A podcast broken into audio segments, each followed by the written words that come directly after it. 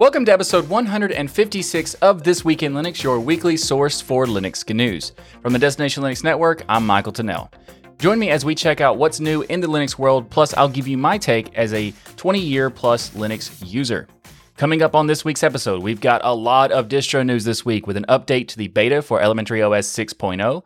We'll also check out the latest releases of Regolith Linux, Redcore Linux, and Alpine Linux. We've also got some cool hardware news to talk about with an update from the Pine 64 team, and the Indiegogo for the Jingpad A1 has launched. Plus, I've got a new mechanical keyboard that I want to show you, and I guarantee you it will make you think, but why? We've also got a new desktop environment to talk about this week called Cutefish DE. And later in the show, we've also got some app news to check out. All that and so much more coming up right now on This Week in Linux.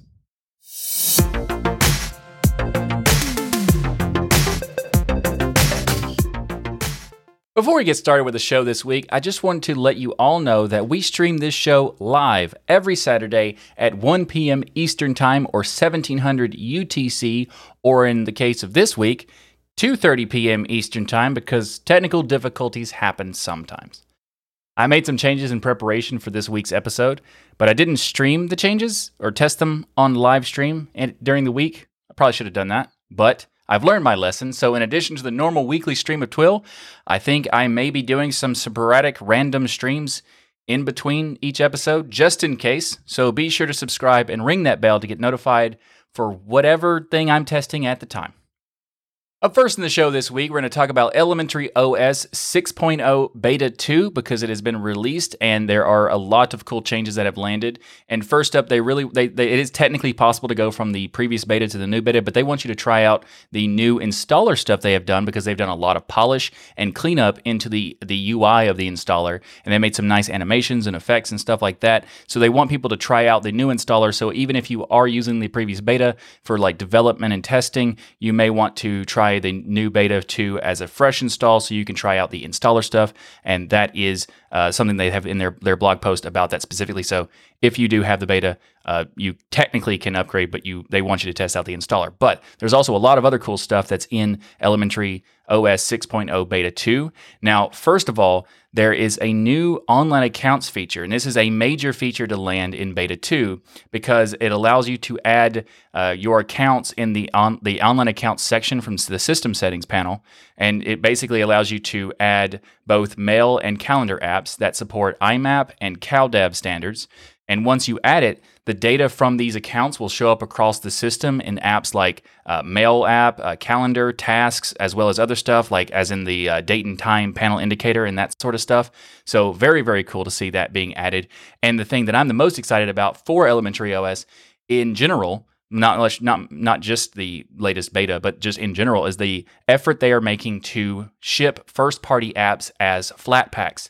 So they're tra- they're transitioning their Debian based packages, their Debian based apps as the first party apps into Flatpaks, which also means they're going to have it inside of the the App Center Flatpak repository, which is a part of the Elementary OS App Center which is really cool to see. So, in this latest uh, news for the Flatpak ch- uh, effort, in the sense of re- making them work for the first party apps, they have converted and are available already to use in the beta 2 the calculator, the camera, the document viewer, screenshot tool, the tasks app, the web uh, browser application. Uh, so, all of that is available from the App Center Flatpak repository. And they say, as a user, it's entirely transparent as apps apps launch and behave just as they did before, they just happen to be packaged in a different way under the hood. And as the beta process progresses uh, and we solve sandboxing issues in our apps, we plan to transition even more apps from the Debian packages to the Flatpaks provided in the App Center Flatpak repository. Now, this is great because I, I think it's it's fantastic because it shows that there is a, a potential of having these applications that a lot of people like uh, on not just on elementary OS, right?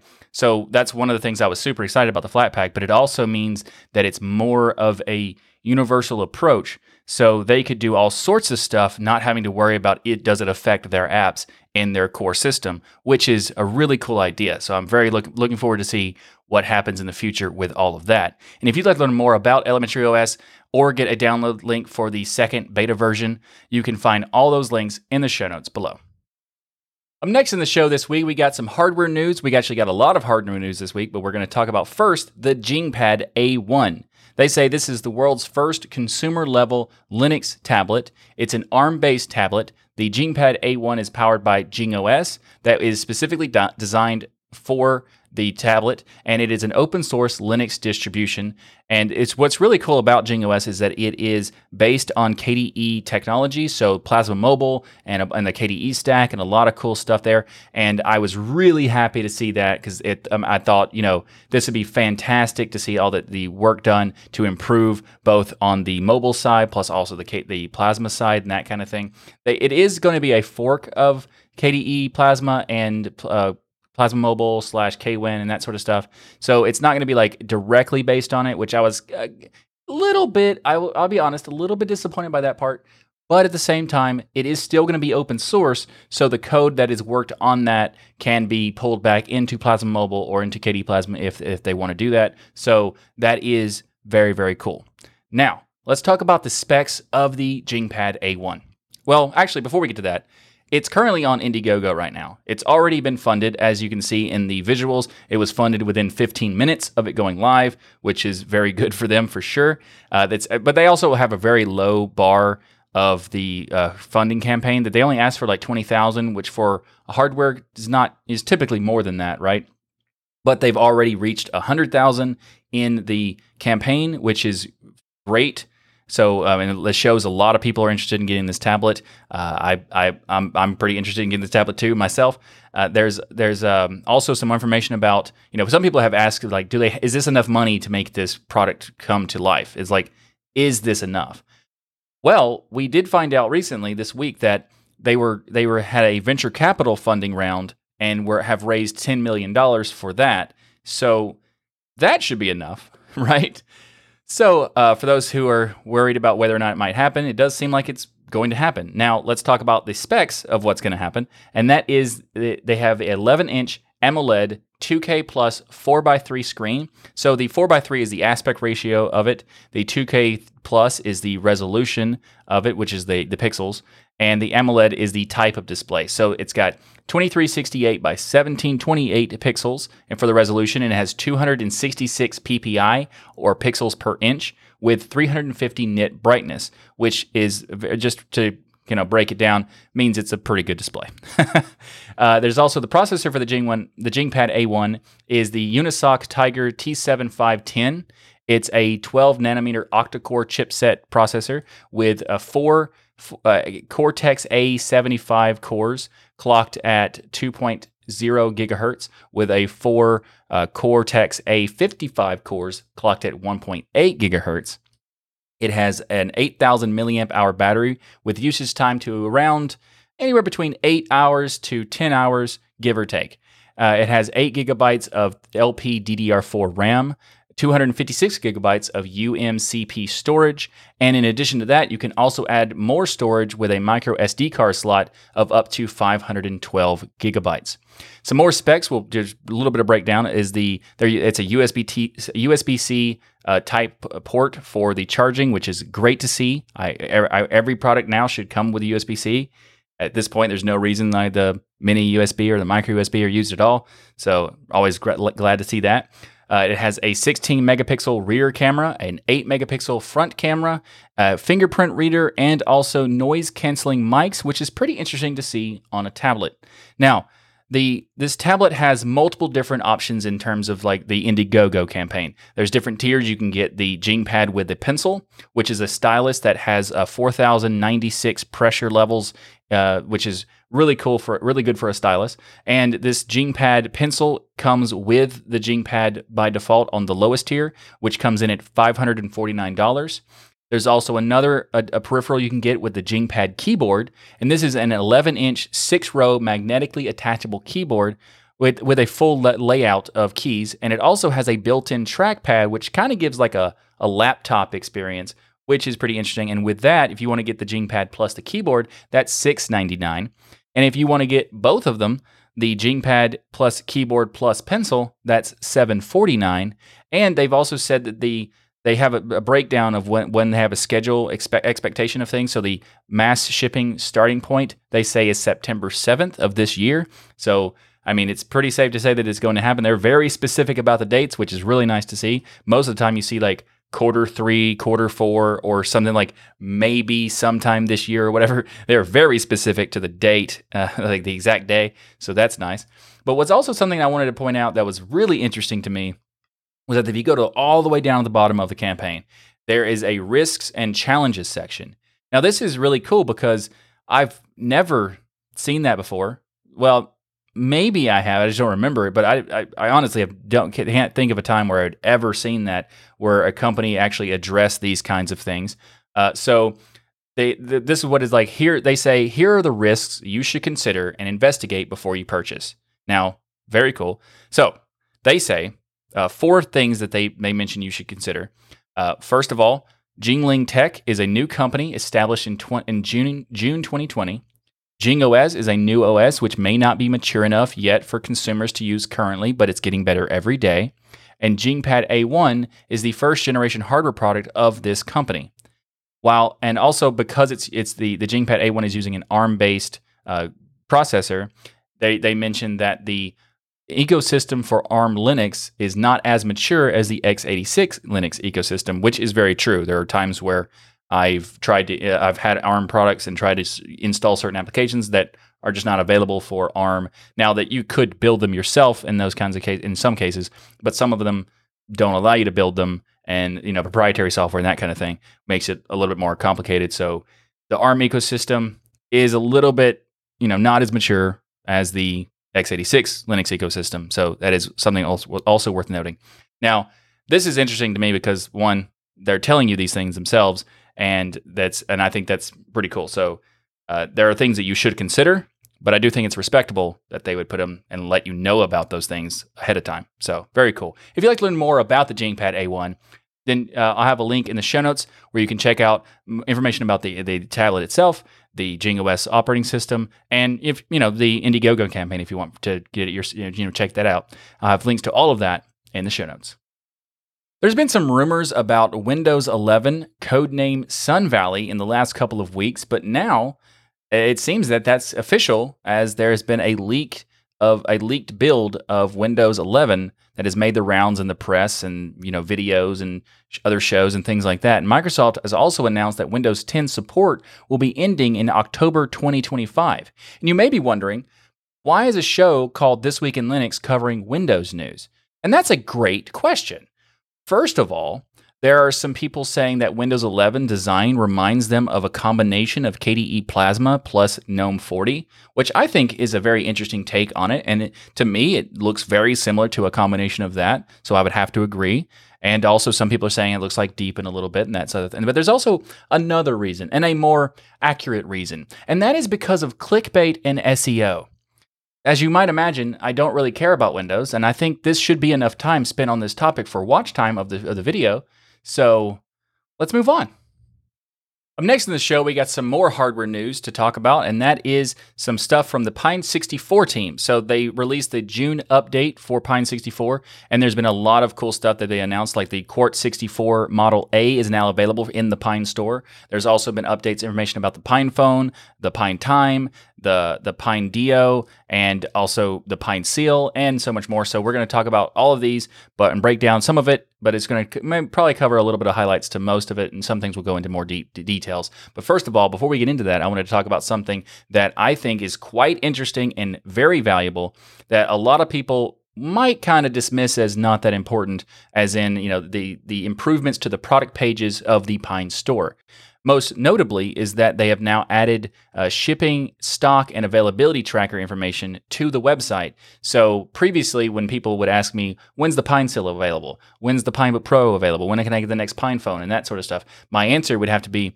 uh, at some point, I don't know. Because they uh, were doing, they do batch uh, orders, so every every once in a while, like every few months, they would have it available. But the exact date, I have no idea. Now we have more idea of when it's going to happen, because they have added this shipping and availability tracker, which is fantastic to see. Now, in addition to this, they have the Quartz 64 Model A, which is now available. There are two different models you can get the 4 gigabyte RAM model, which is $59.99, the 8 gigabyte model, which is $79.99. And this is, they say that the development of the Quartz 64 is proceeding very quickly, but for now, this is a board for developers and enthusiasts capable of contributing. So, this is a quick note. If you want to get it, they are uh, right now suggesting that it's more of an enthusiast developer testing thing. There is going to be a Model B that will be a smaller footprint available later on the store at some point. But, you know, if you want to get the Model A, you know, you, it's for those, those types of, of users.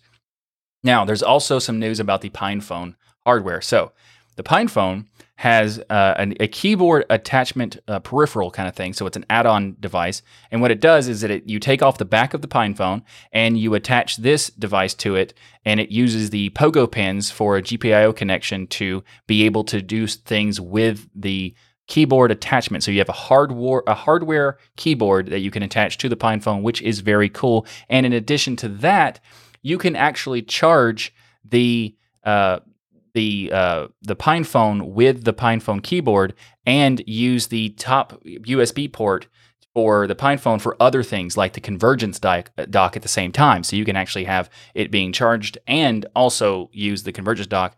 Now you can technically do that anyway with the convergence dock because it does have that, but that's just an example of what you can do with it. You can do other things well, but you know anyway. Now you wouldn't probably you wouldn't want to charge both of them at the same time. That could be a problem, but you know you get it. Anyway, there's also some updates to the PinePhone software for like text messaging and um, well multimedia messages for like MMS, that kind of thing. So that's really nice to see. But they've also had some interesting news about the PineTime. So for people who have ordered a PineTime, you might have a little bit of a delay for the because the availability has been uh, delayed thanks to some uh, component shortages that has been happening for the past few months, actually over a year because of you know obviously the the the global issues have affected quite a bit of lo- quite a bit of stuff, including uh, supplies and supply chains and that kind of thing. But uh, they are working on it and they're still, you know, doing development of the pine time. So it will happen, but it might be a little bit later than expected.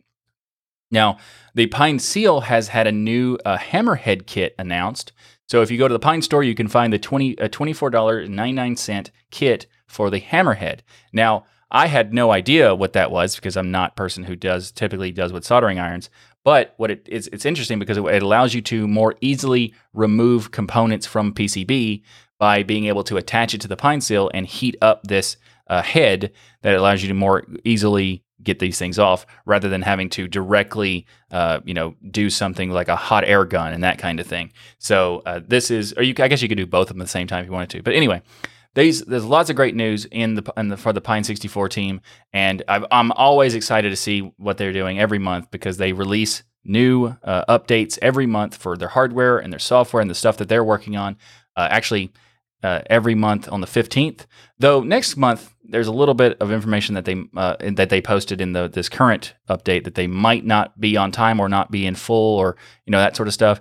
So you know if you are paying attention to that, you know, there you go. But I just think it's really cool that they're consistently letting us know about what's happening because a lot of companies aren't telling people what they're doing. They're not being transparent about it. And I really love it when companies do that. So give them props for that as well. And if you want to check out all the, the new things about uh, the the the Quartz 64, the Pine Time, the Pine uh, PinePhone, and all that sort of stuff. I'll have links in the show notes below to their blog post as well as the Pine 64 website store.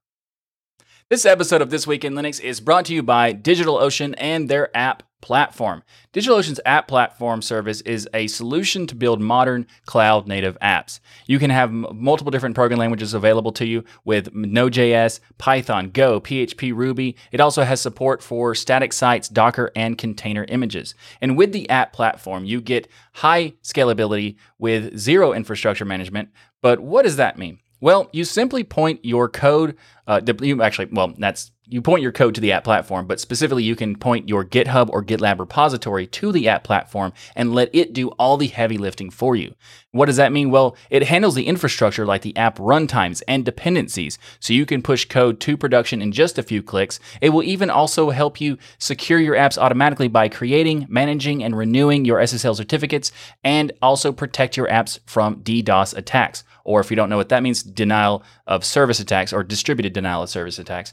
Now, this is what's really cool about this is that run code with you can run code with little to no customization because the app platform uses uh, open cloud native standards, and what it does is that it will analyze your code from your repository, whether it's GitHub or GitLab, and it will create containers based on that code and then run them on Kubernetes clusters. And you can get started on the app platform for free actually better than free because as a member of the DLN community and a listener of This Week in Linux podcast, or as I like to refer to it as Twillers, you can get a $100 free credit when you go to do.co slash DLN.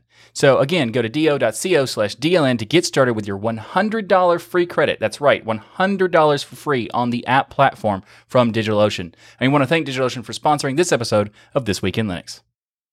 Up next in the show is a really interesting piece of news, and that is a new desktop environment has been announced. And this is called Cutefish DE or Cutefish Desktop Environment. And this is based on KDE Plasma 5, so it uses the KDE frameworks, it uses Qt, and that sort of thing. This is really interesting because it's it's being made uh, for a new Linux distro called Cutefish OS. It is developed uh, for, on C++, C++ and QML and it uses a, a graphical user interface framework, which is called Qt Quick.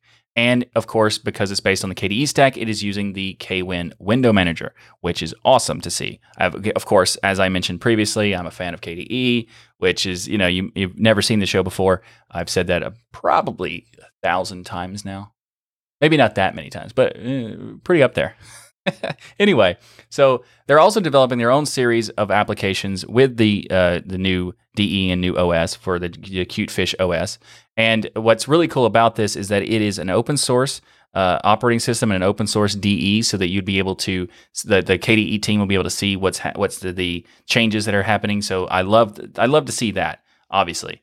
But uh, what's it's, it's if you haven't if you're looking at the visuals for the show, if you're on the audio version, uh, I'll describe it. it. it. looks very much like Mac OS. It looks very similar. Now, are they is Cutefish OS connected to Jing OS in terms of you know the visuals are very similar? Are they related? Now, I don't know exactly to what degree they're related, but if you go onto the Cutefish website at the very bottom, it says Friends of Cutefish, and it does link to Jing OS.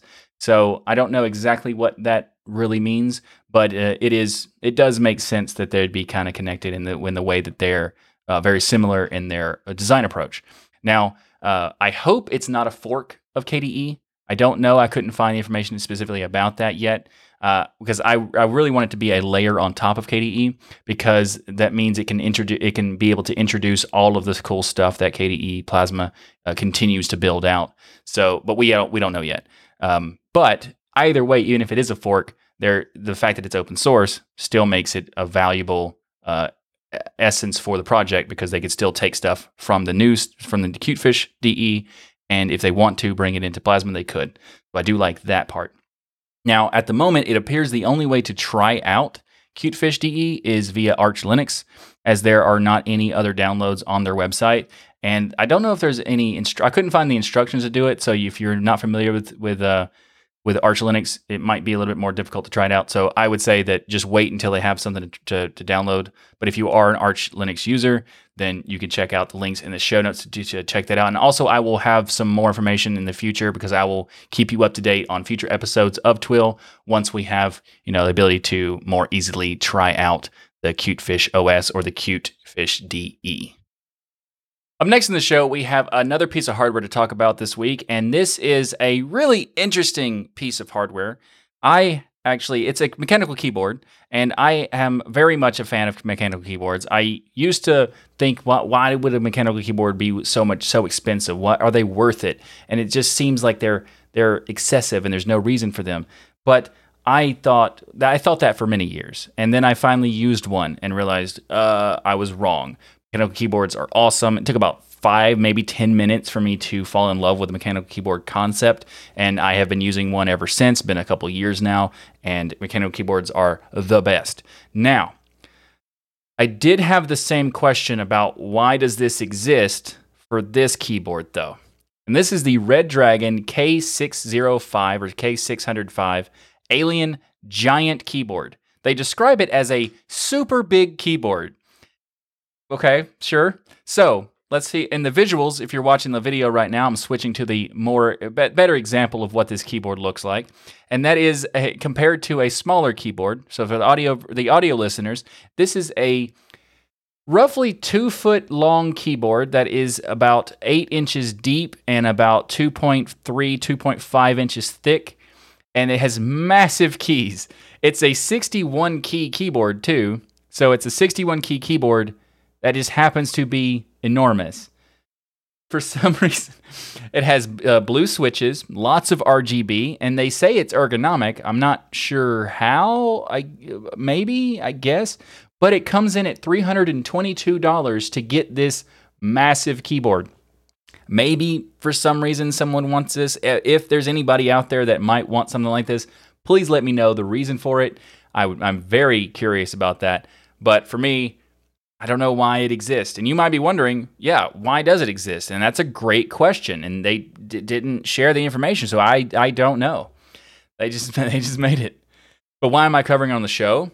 Well, that's another great question, and I also don't know. I guess the novelty factor because it's it's fun that this exists. I don't know why anyone want it, but you know, it's there and they put a lot of effort into it. They made it RGB and all sorts of stuff. So it's interesting at the least. So that's why it's on the show, I guess, because it's interesting. if you'd like to learn more about this unnecessarily massive keyboard for some reason, links in the show notes.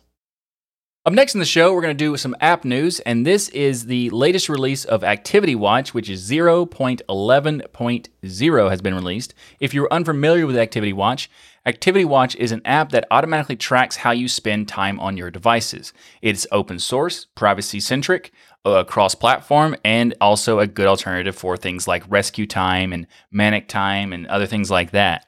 It can be used to keep track of your productivity, time spent on different projects, uh, bad screen habits, that sort of stuff, or just to understand how you spend your time on your computer. So there's there's a lot of cool things about this. So for example, here's some features that to list off. So it's got uh, it tracks active application and window title out of the box with uh, more watchers available. You could add different types of things that add uh, functionality to it. You can also uh, ha- there's editor plugins that track how much time you spend writing code with the editor watcher. There's the uh, the different browser extensions. So, for example, it can track how much time you spend on the on a particular active tab, uh, and also uh, it works for Firefox and Chrome.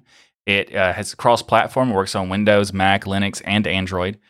It has synchronization options, but they're currently still working on that sort of stuff. But it does it, it is planned to be there. But what's really cool is that what this allows you to do, it allows you to monitor, monitor your productivity. So you can track how much time you spend on different projects, get an overview of time spent on apps, games, videos, music, that sort of stuff.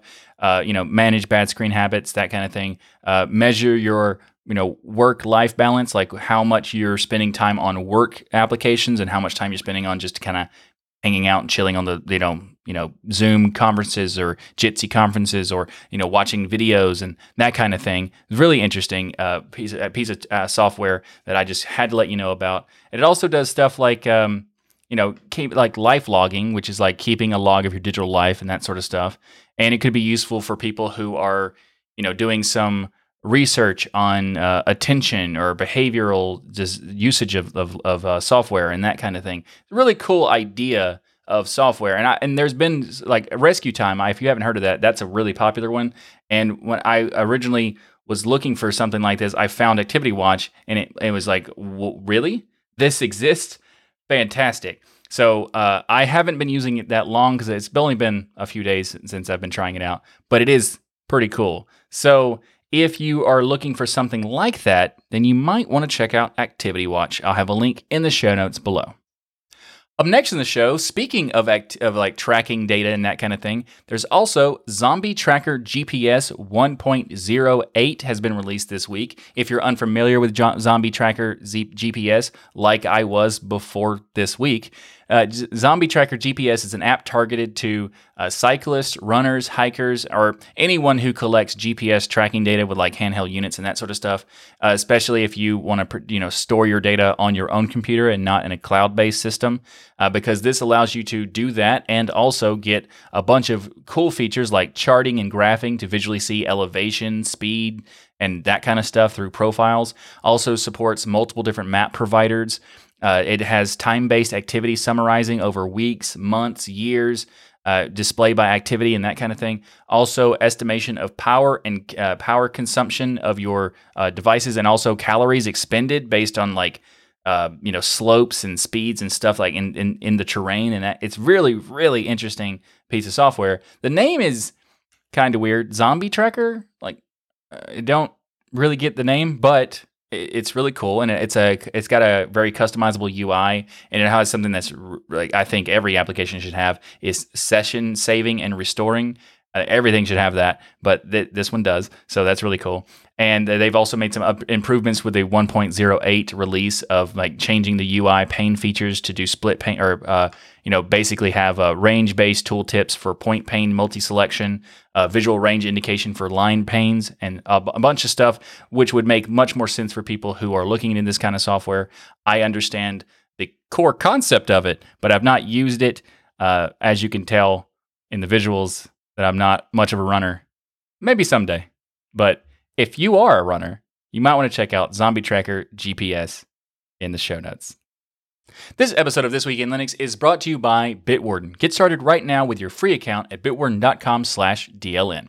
Bitwarden is a password manager that is software that allows you to have peace of mind knowing that your online accounts are secure. I've been using Bitwarden for years now, and when they became a sponsor, I was so excited, so ecstatic to have them as a sponsor of the show because Bitwarden is awesome. So if you're not familiar, Bitwarden is a password manager and it allows you to store your passwords in a secured vault, but it also has extra features to have peace of mind and also convenience because you can basically create those passwords automatically with their auto generator. You can also uh, automatically fill those passwords in on login forms so you don't have to do it. So many great features. And it also has the, the ability to have the access across multiple different devices. So if it's a browser plugin or a desktop application or a mobile application or even the command line, if you want to do that, they have access to all of your stuff through Bitwarden's password manager. And in addition to this, it's not just has great tons of features. It it does have a ton of great features, and I I, love all the features it has. But in addition to that, it, it, it could could it get better? Yes, it could, because it's open source software. That's right. Bitwarden is 100% open source software. So in addition to being able to secure your data with end-to-end encryption, where it ne- so it never it never leaves your devices without being encrypted. So you're you know you're the only person who has access to your data. You also know you can check out the code that makes this happen on their source code. And also, they actually hire third party uh, audit uh, security firms to audit their code to make sure it is safe as possible. And they release the, the information of those audits publicly on their blog because Bitwarden is amazing. So, Go to bitwarden.com slash DLN to get started with your free account. But I think you want to check out their premium edition because they, for just actually less than a dollar per month, yeah, less than a dollar per month, so $10 per year, will get you one gigabyte of encrypted file storage, two step login with YubiKey, U2F Duo, Vault Health Reports, Bitwarden Authenticator for temporary one time passwords, priority customer service, and so much more. So make the smart move from like many from the community have and go to bitwarden.com slash DLN.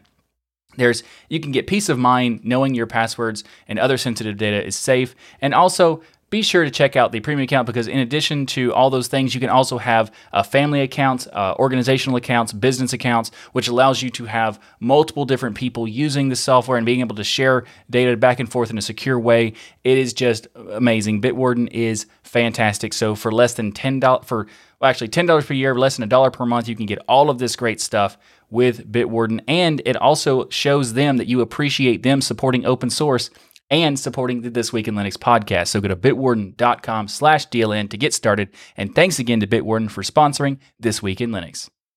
Up next in the show, we got some more distro news. And first up, we have Regolith Linux 1.6 has been released.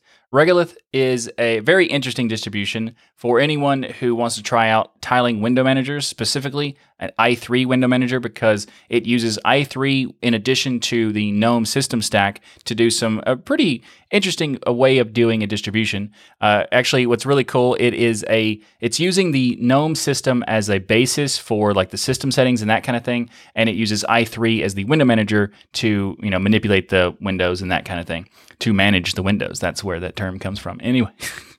So it uses i3, and I'm pretty sure it uses i3 gaps. If you're familiar with i3, that is kind of have like the it has a gap between the tiling of the windows. And if you're not familiar with tiling window managers, it's a very interesting style of computing that is typically known as being like a hardcore type of interface because it's not a very polished experience in in most cases.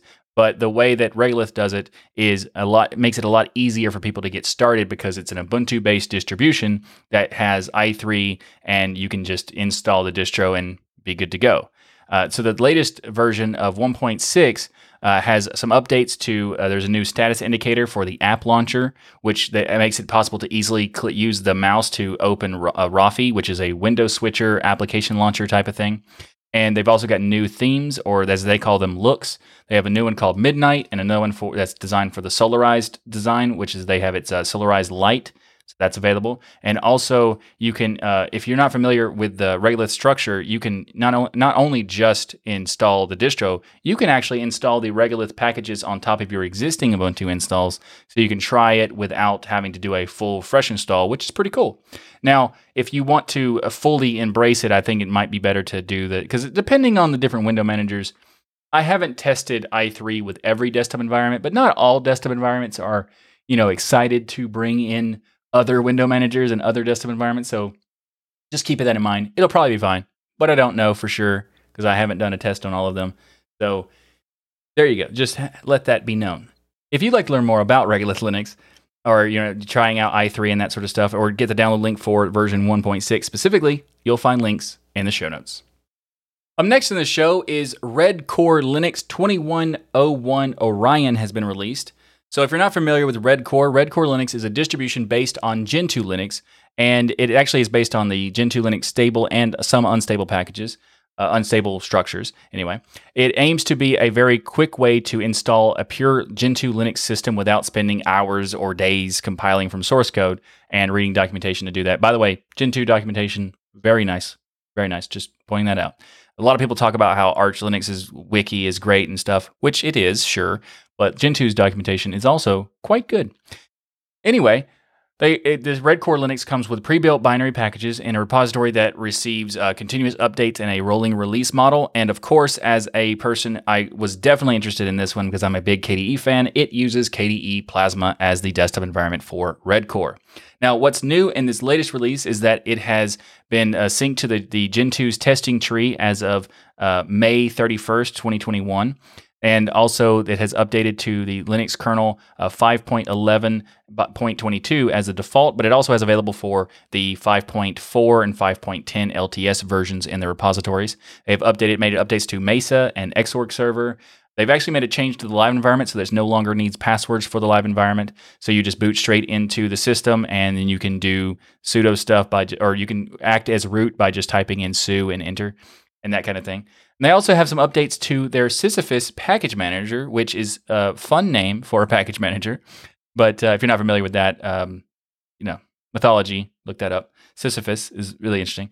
That be a name for a package manager. Anyway, they have made some updates to it so it now is able to remember any custom use flags or keywords or masks or unmasks when switching between the stable or the testing branches of the distribution.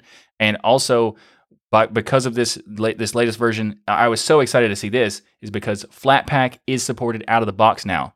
You just enabled the FlatHub inside of Discover, but they make they they make a point by saying do not follow any of the Flatpak on Gentoo guides you find online because that could be an issue.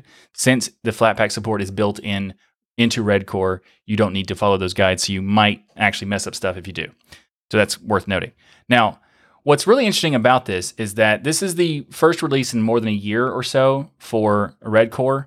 And the reason is because there was some changes in Gentoo with the profile system because there was a very like it's a very complicated structure the way they changed it. So I'm not going to go into the full details of like explaining what happened because it's it's it's a uh, it's pretty complicated. But uh, Gentoo Linux made some changes that they that the Redcore team said almost killed the distro. This change was the new profile system that the Gentoo, that Gentoo is using now. Now they say that this is a critical change because it made them have to think about rebasing on other distros like uh, maybe Funtoo or uh, maybe uh, Exherbo, like uh, uh, Sabayon recently rebased onto Funtoo Linux. Uh, but they said that they tried out both bases and decided against changing it. They, they decided to stick with Gentoo Linux and use the new profiles, which is really cool because and because of doing that, this, they a lot of the, the work that was done to make that happen also improved other pieces like improving uh, the Sisyphus package manager and also making it possible to have Flatpaks available out of the box, which is very nice.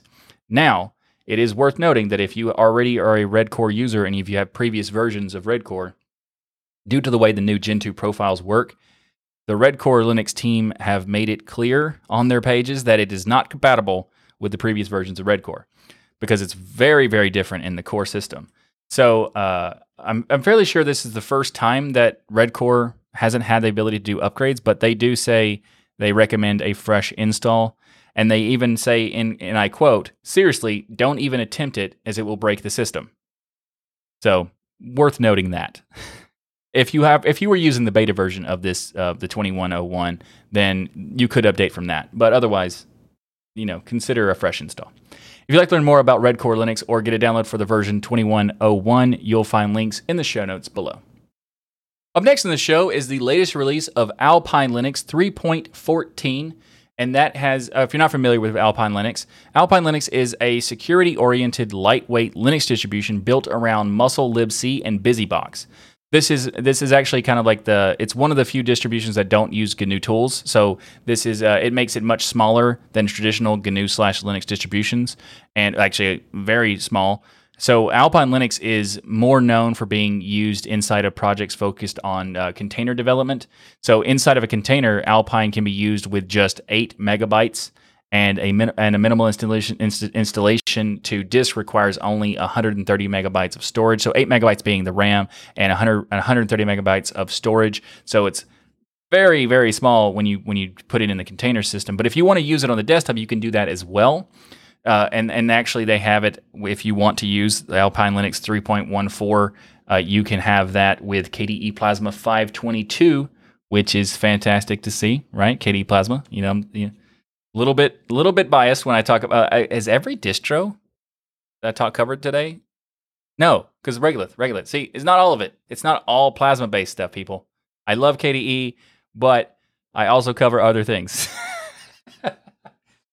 anyway, so this release contains a lot of package updates like QEMU 6.0 is available, Lua is available, like uh, got updated, Python, P- Postgres, Nginx, and many others got updated. Uh, so if you want to check it out, I'll have links in the show notes below for Alpine Linux. And if you want to get a download for the version 3.14, I'll have a link for that as well in the show notes. Thanks for watching this episode of This Week in Linux. If you like what I do here on this show, please like that smash button and be sure to subscribe. If you'd like to support the show and the channel, we have multiple ways to contribute via PayPal, sponsors, Patreon, and many others. You can learn more by going to tuxdigital.com slash contribute. And if you become a patron, you can join me during the live stream in the recording stadium and actually in the patron skybox of the recording stadium to discuss stuff between topics and just hang out after the show every week because we have a patron only post show that is available to only patrons, obviously, that's why it's called that at the at the end of every episode each week. So if you want to do that, go to tuxdigital.com slash contribute. Or you can also order the Linux is Everywhere t-shirt by going to dlnstore.com. And this is a shirt I designed to convey the message that whether or not you know that Linux is there, it probably is. That's why it has Tux blended into the background of the design of the shirt. And also, you should go to the, the, the dlnstore.com anyway, because there's even, if you, if this is maybe not the shirt for you, maybe you want a design, this kind of design on a mug, you can do that as well because the has so much great stuff. We have mugs, hoodies, stickers, shirts, hats, aprons, backpacks, all kinds of stuff available at dlnstore.com for all of the great podcasts on the Destination Linux Network. And speaking of the other podcasts on Destination Linux Network, you can check that out by going to destinationlinux.network where there's there's podcasts like Destination Linux, Hardware Addicts, Sudo Show, GameSphere, DLN Extend, and so much more. Go check it out, destinationlinux.network. Also, if you'd like to contribute without any cost to you, you can use our affiliate links by going to tuxdigital.com slash affiliates. You can find things for like Amazon, Humble Bundle, and much more, all there at tuxdigital.com slash affiliates. And just a re- quick reminder, this show is live every Saturday at 1 p.m. Eastern or 1700 UTC, so join us in the live chat room to discuss all the latest Linux news each week by going to dlnlive.com. And thanks again for watching. I'm Michael Tunnell with the Destination Linux Network. And as always, keep using, learning, and enjoying Linux. And I'll see you next week for another episode of your weekly source for Linux good news.